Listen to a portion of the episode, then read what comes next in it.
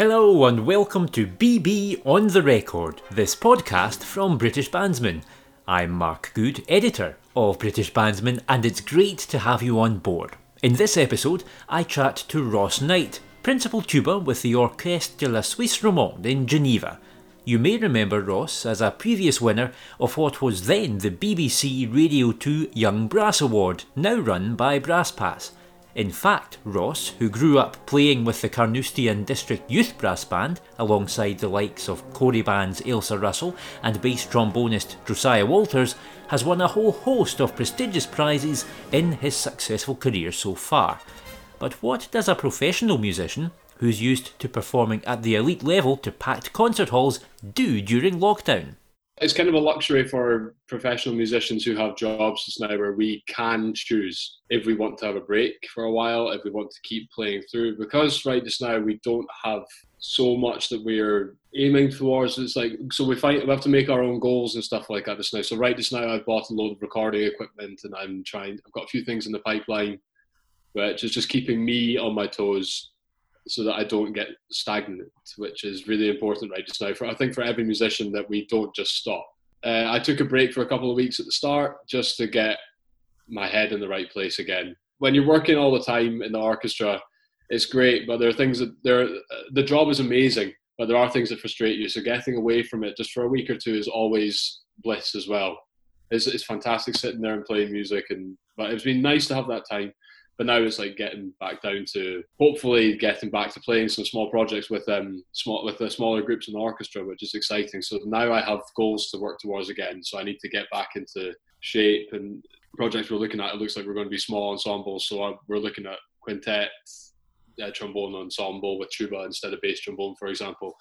So is this looking towards events where you might be able to um, work physically with other musicians? Albeit taking care of yourselves and in small groups and so on and so forth. Exactly, that's it. The, the, the orchestra is obviously trying to find projects all the time for us to do to get us back on the road because at the same time as we're very lucky that we're still being paid, which is great a lot of people aren't in such a nice position just now, especially in Britain, the freelancers, etc. And I, and I, wish that everybody could be in the same position, but it's just not how it is. They're trying as quickly as possible to get us back in earning our money effectively, which uh, I, I, don't know exactly what the plan is, but we're they're hoping to get us in and around Geneva in public open spaces where people can social distance and watch small groups from the orchestra play, and also around kind of Romandie area, Switzerland and as far as Lausanne, maybe maybe further, I don't know. So I think it will be kind of like on a big truck, big open side truck, with us social distancing on the stage. People can come, stay with their families, whatever, and just have a listen in public, which is nice. It sounds fantastic and very, very encouraging, I'm sure, for you and for people who'll be hoping to listen to you again soon. Looking at your wider career with the Orchestre de Suisse Romande, how are you enjoying life with the orchestra? Oh, it's wonderful, really. It's really the dream come true. It's the dream that every musician wants to be at. Make, make fantastic music, but also progress. And I mean, in, in the 21st century now, it's not just the music that's changing, it's the platforms, especially in a time like this now when we're in the lockdown, trying to find different ways to get on the map, if you like. So social media is such a big thing now, and uh, it's really interesting. And the job is always, always exciting that way. We have to find really interesting things to do, I just wish that my French was a bit better to be really at the forefront of this kind of thing. When you were studying and, and training to become a professional musician, did you always expect that you might have to move if the right opportunity came about? Because, of course, you grew up in Scotland. My dreams and goals have changed as life has gone on. They've always gotten bigger. My dreams have always gotten bigger as it's gone on. I mean, I started off wanting to study in Scotland, then heard about London, I mean, we, you and I met in the National Youth Brass Band of Scotland. As brass band was my life then, you know, everything was about that. And then I realised there's an even bigger world in our tiny little brass band world. The brass playing, amazingly in Britain, the brass playing, all the players are almost all brass banders as well, which is really exciting. So it never really changes the social side of it. I, I always knew that I probably would have to look elsewhere. And the reality of the tuba world hit me quite quickly when I realised there are maybe only 16 jobs maybe more, maybe less now in Britain, and they're all filled. They're all they all have people in it, and it's not. I don't mean to discourage, but it is the reality of it that we need to start looking abroad. Germany has around hundred orchestras or, or more, I think, even that have places for tuba. And that was kind of my calling and my motivation to learn the right instruments, get out there and try it. And then I won a job in Switzerland, and it's a beautiful place. It's really exciting, and I've got my own little um, group of Scots out here as well, which I play who I play football with, and it's uh, keeps me sane as well on the other side of it, which is great. I tell you what, why don't we rewind a little bit now? Can you tell me about your early musical life? How did it all begin? I started playing when I was nine, um, directly on tuba of all things. Um, I was quite a big nine-year-old, so uh, and I have, have a big mouth, as you can probably hear from this interview already. Yeah, I, I started straight in uh, on tuba, and we we started quite a, a, small brass group quite early on. I was maybe 11 years old, so it was called the Brass Bandits, and it got us. We had a kind of nucleus of um, players in Carnoustie that started growing quite fast. It includes like Ailsa Russell, who plays with Cory, uh, Joe Walters, who's um, a bass trombonist. He's now got, uh, I think, a 50% job out in uh, the Canary Islands, which is exciting. Myself, some other players who don't play all the time anymore, but we grew as this kind of nucleus, and it's um, it was really amazing. And then came the Carnoustie District Youth Brass Band out of that, and we were kind of the principal players. And like I say, I grew up doing all this banding, and we've got the softest. There's a place in my heart that's the biggest for it because I still love it. I still listen to it all the time it's I take a lot of influence from it, a lot of influence from the players who play in brass band. Just being able to play a tune beautifully. It's amazing how many orchestral players who are only orchestrally trained don't have that the same heart that brass band musicians have of playing a hymn tune, for example. They can play anything, you know, they can fly around an instrument on the trumpet, but they can't play a hymn tune the way that you would hear from the principal cornet of the top band in the world or something like that. You know, so it's really it's that was a great way to learn and to grow up. Uh, I mean, I, I don't get to do enough anymore of brass banding. I do miss it. Looking at those earlier years, Michael Robertson may or may not be a, a, name that's familiar to listeners of this podcast, but in Scotland, of course, he's renowned for nurturing generations of brass players who've gone on to enjoy really successful careers. What was it about his teaching or playing under his baton that really helped you in those formative years?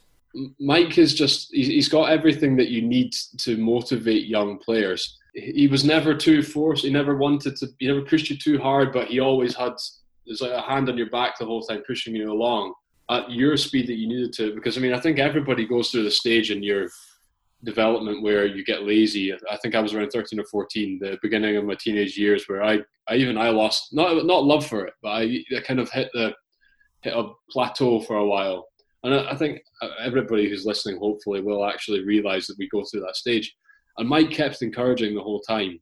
That uh, he was he was great in front of the band as well, strict but also nurturing. He he always gave us the opportunities, and he yeah I mean he was always there. He, a big thing that we that I, I can think of from his teaching was that he played the piano as well. So he used to accompany us a lot. Almost every lesson he'd play with us as well, and we learned so early on how to play as an ensemble whether it's one, two people, three people, whatever. And I have a lot to uh, to thank him for the fact that he was such a good accompanist.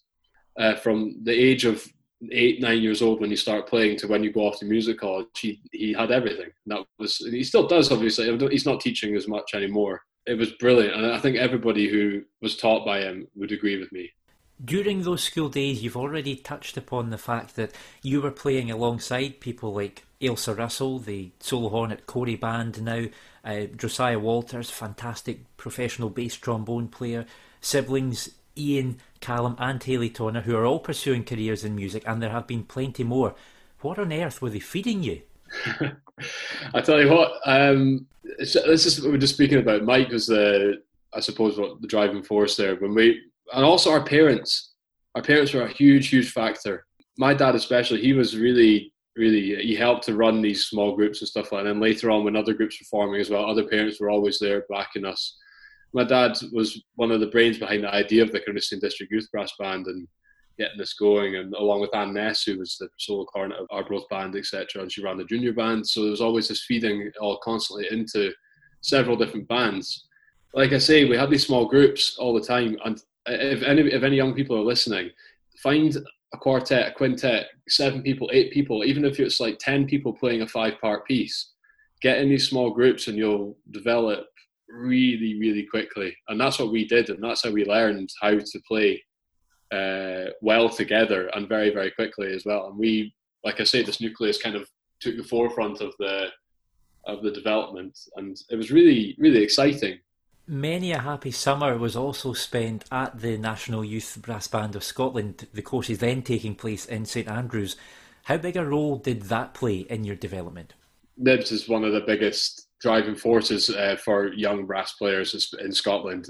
I, I, suppose it's the highlight of the of our brass band in year when you get to that summer. And I started there when I was 11, I think. Yeah, 11 years old, I did the youth band. And then when I was 12, I was already in the senior band, which I think I was the youngest person that year. I remember um, Graham and Robert Fraser, the two E flats of uh, Whitburn band. They were like uh, must have been between seven and ten years older than me, and they were like my big brothers, and they still are now. You know, every time I see them, it's it's like going back to those first days of Nibs when they took me under their wing. I was like probably about a quarter the height I am now, or something like that, walking into the room and having these big old boys looking after me, basically. And they were really, really. I mean, those days were so special, like, and you learn so fast on these courses. It's only a week long, and it's just it, flies by in a moment, but you learn so much. You learn like a year's worth of experience in that one week It's amazing. For anyone listening, whether they've been involved in NIBS or the National Youth Band of Great Britain or whatever it might be, it often involves working under inspirational conductors. And of course, at NIBS for so many years, Richard Evans was at the helm, and there were guests who would come in from uh, one year to the next. Um, what sort of influence did they have? Oh, huge. Um, Richard Evans is just, he's monstrous. Working with him was really always so exciting. His charisma is next to none. I don't think there's anybody that can hold a, hold an audience like Richard can. It was just wonderful working with him, and he he knows everybody. He's always interested in what you're doing. That kind of love for everybody around him is really infectious, and it helps people progress. And it was really exciting. And all the tutors that were there. I, mean, I had a conversation with Craig Anderson. Craig was my first tutor in Nibs, and I had a conversation with him just last week. And you know, and like I say, I was 12 when I first met him, and it's amazing that now, 15 years later, that we can sit down and have a beer and reminisce about these times and stuff. And he was brilliant. And then later on, I came back one year after I started my, I did went to the National Youth Orchestra of Great Britain. I came back and it was Les Neish who'd taken over the seat as well. It was great, great to get to know him and work with Les as well. And again, Les is a friend of mine now that I really look up to, and he inspires me a lot with his solo playing, and uh, it's, it's really exciting to watch and listen to him play as well. I mean, when you've got these people around you, whichever instrument, you can't help but just be awe-inspired and want to learn more. I mean, I think you might even remember, Mark, that it was uh, John Barber sitting down at the piano one year, yes, and doing these shout out the tune and I'll play it. And it was just, I mean, I, I still remember that like so, so clearly in my head. And it was just amazing just watching these fantastic musicians just sitting up there and teaching us and learning from them. It's just it's the best thing ever, really.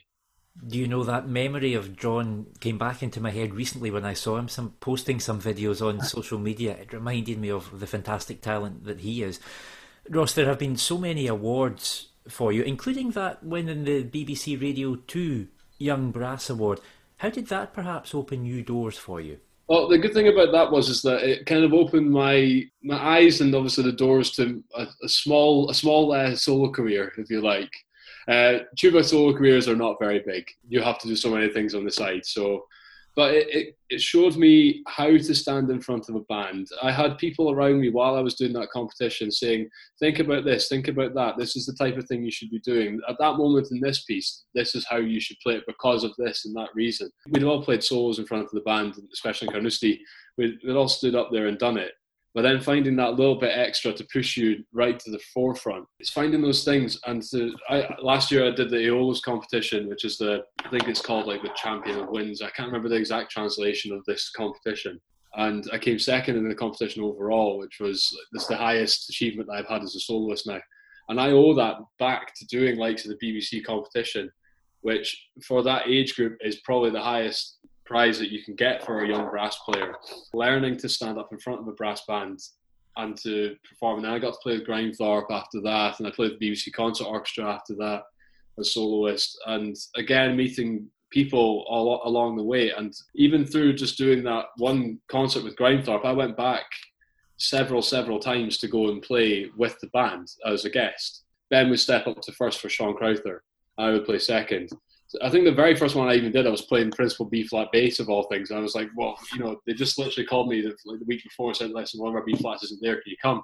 I didn't even have the right mouthpiece. I brought a, a mouthpiece too way too small for the instrument and everything. I was, oh my god, and it's crazy. But I kept going back to play there quite a lot, and I loved those times. It was really great, and that like, these things open doors. Like playing that competition, people heard me, they got to know me and stuff like that, and it's really that's how careers are built. Basically, is a lot of it's on who you know. You chose to pursue studies in London at the Royal Academy of Music, and there were studies in Germany, and you were part of the Karajan Academy of the Berlin Philharmonic.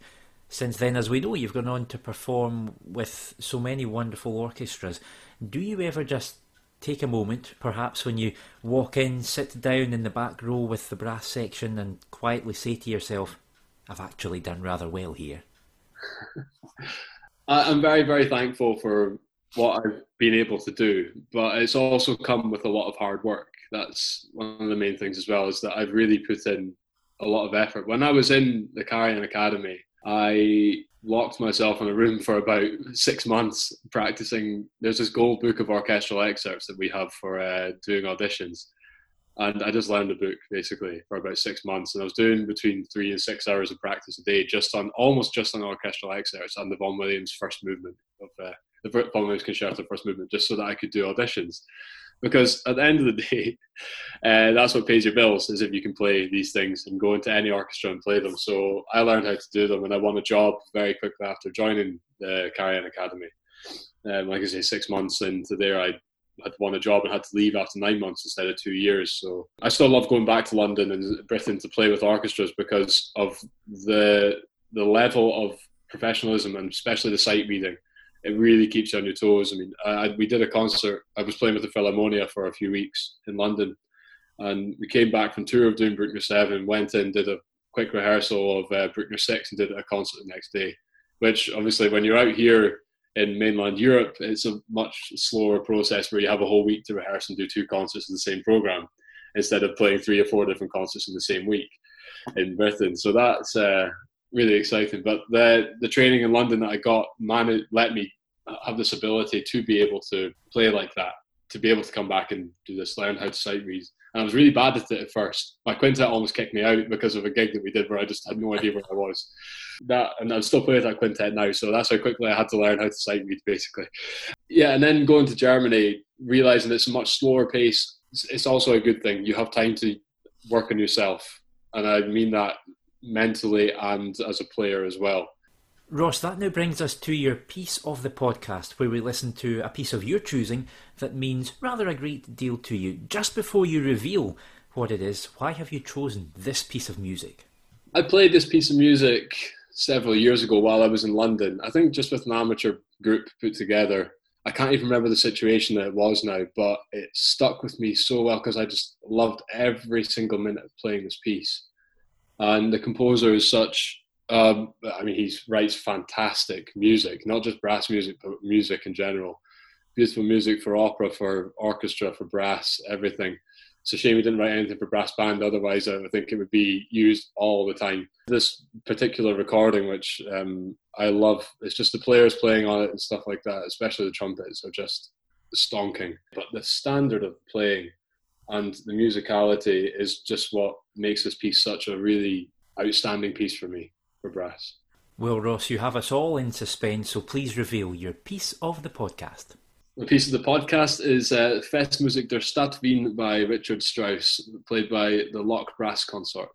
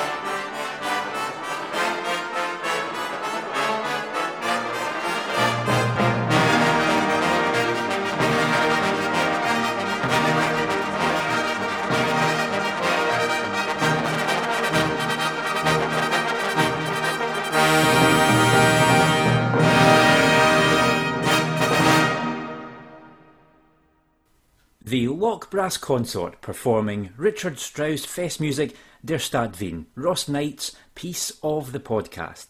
Ross, part of life for an orchestral musician is the audition and trial process, and that trial could see a musician work with an ensemble for an extended period of time, and they may or may not ultimately be appointed to the vacant position.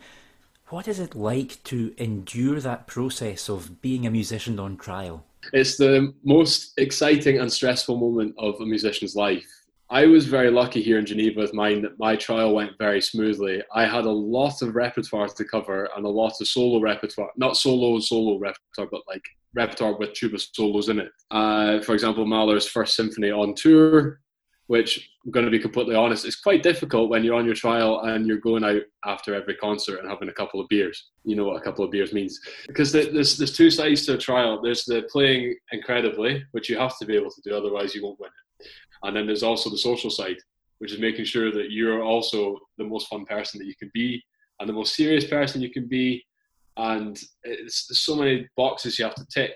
In Britain, it's, it's very different from the process in, uh, on the continent and in the rest of the world. To be honest, Britain's quite unique, where they take several people on trial, and you get a week here, a week there, a month here, a month there later on. And I've done both now. I was on trial for the London Symphony Orchestra for a good year and a half. I think I got to the very last uh, stages of it, and then Ben Thompson was given the job. So I know how it feels to not get the job as well after being on trial. It's it's painful, but at the same time, it's uh, it's fair because in that situation there are just so many incredible players up for it. Whereas out here in Europe, you win the audition on the day, and then you're given the year's trial. That's the hardest thing to do, but also it's the most rewarding as well because you know that you were the best person in that room on the day. Then you've got a year to prove that, which is uh, exciting as well. So, like I say, I had a really intense trial year with a lot of repertoire, a lot of hard repertoire. Yeah, and I was very lucky that everything went well. Again, down to hard work, but also down to just a nat-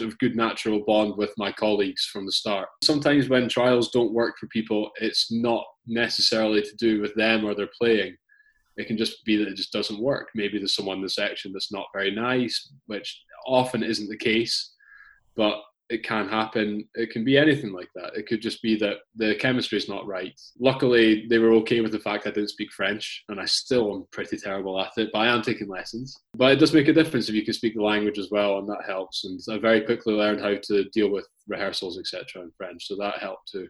Everything you've achieved so far in your professional career has its roots, if we go back far enough, to the brass band world, uh, and we know that it's a wonderful breeding ground for so many fantastic professional musicians. But is there anything you think the brass band world perhaps needs to change about itself? Perhaps this period of lockdown could offer a chance to pause for breath and take stock and maybe change course slightly. Yes and no. I mean, I, I remember um, overhearing someone say once while listening to a person playing trumpet. It was at the Europeans one year, and they were playing as trumpet soloist with the brass band. And I was sitting there and oh, I love this person. Uh, I think that he's a fantastic, fantastic trumpet player. And he was playing some um, really difficult music some, and playing it very, very well. Someone in front of me just saying, I just, I just hate the trumpet. It sounds, it's just not a cornet. I think we need to be a little bit more relaxed sometimes with our opinion on these types of things. And I wasn't so much hurt by this comment, but I was a bit disappointed that that was the kind of mindset of this person. Um, and I know that, that happens a bit. And I've heard audience members as well of hearing, for example, a, a horn player playing a, a, cello concerto, for example, and they can play it. I mean, they play it just as well as a cello player can and the audience members say, "Oh, it's so much better than the cello. Why do they? Why do they bother playing the cello, etc. You know, why is this?" And it's like there are so many different. The brass band is great because it gives you so many different colors. You have the ability to be a woodwind section, a brass section, a string section, whereas most other ensembles can't do this. We, like I said earlier, it's a very small world, the brass world, and to open up our eyes to something slightly outside is, is very important. And most of the, the great conductors in brass band worlds, they take their influences from these places. And the best players in the brass bands, well, people who get the positions and progress the most are the people that aren't stuck in this little world. Like I say, the, the world of orchestral is not much bigger. Really, I mean, it's, it's amazing how many people you bump into that you know, even you're just walking down the street somewhere in a random city. People need to open their minds to everything. I certainly try to do that and from the age of maybe 14 or 15, I started venturing into the orchestra world, and I didn't realize I was doing it. I was just some Mike Robertson said to me, "You can go and play with the Tayside Symphony Orchestra if you want." I went, "Yeah, I'd love to, because it's another thing to go and do." You know, that was my into the orchestra world, and I started hearing these different sounds, and and then later on, I did played in the National Youth Orchestra. I, I played with the European Union Youth Orchestra and the Gustav Mahler Youth Orchestra at college, and it's the same thing as sitting. It's like being in the same setting as the National Brass Band or National Brass Band of Scotland, but you're with the best orchestral players from all over Europe. Being six weeks on tour with them, you end up with a family of players. Almost every single city in this in Europe, I have a, a place to stay now because of these people that I've met and got to know really, really well and made fantastic music with. I don't know these experiences. We, we, we don't get them in brass bands so much. We go to contests and that's what everybody aims for all the all the time. I mean, Jim Watson was always he tried to change this type of view when he was conducting Black Dyke. Obviously, the brass band contests are still the biggest part of everybody's year, but playing a concert it can should be just as rewarding as getting ready for a contest because not everybody wins it. There's only one band that wins it every time, and it's great. It's the best feeling in the world to win a contest. It's not the be all and end all. And at the end of the day, someone's out there walking their dog while you're on stage there.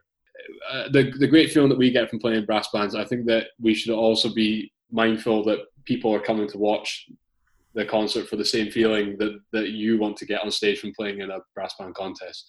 So I think people need to realize that as well, that you are an end product of something at the same time as well that people want to enjoy.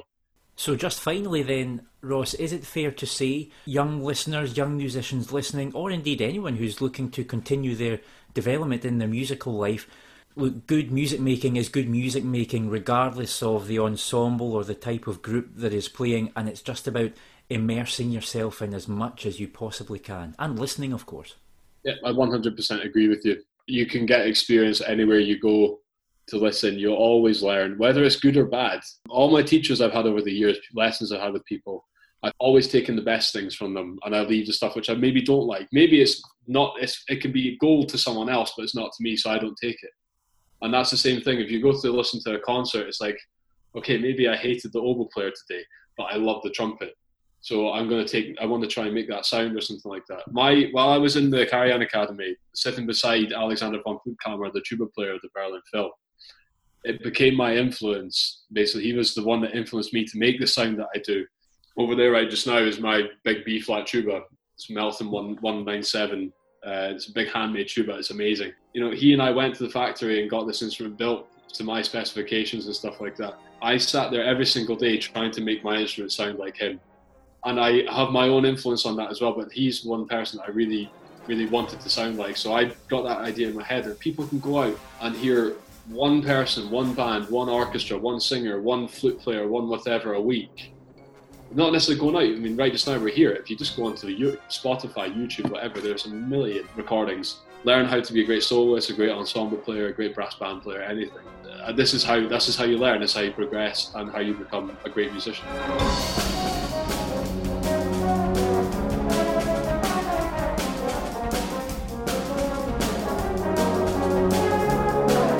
That's it for this episode of BB on the Record. Thank you so much for listening. Remember, you can enjoy a digital subscription of British Bandsman. It costs just £42.99 for one year. Go to BritishBandsman.com and click on subscribe. Keep an eye out for British Bandsman on Facebook and Twitter. That's a great way of keeping in touch with all the latest updates. Join me next time on BB on the Record. Bye for now.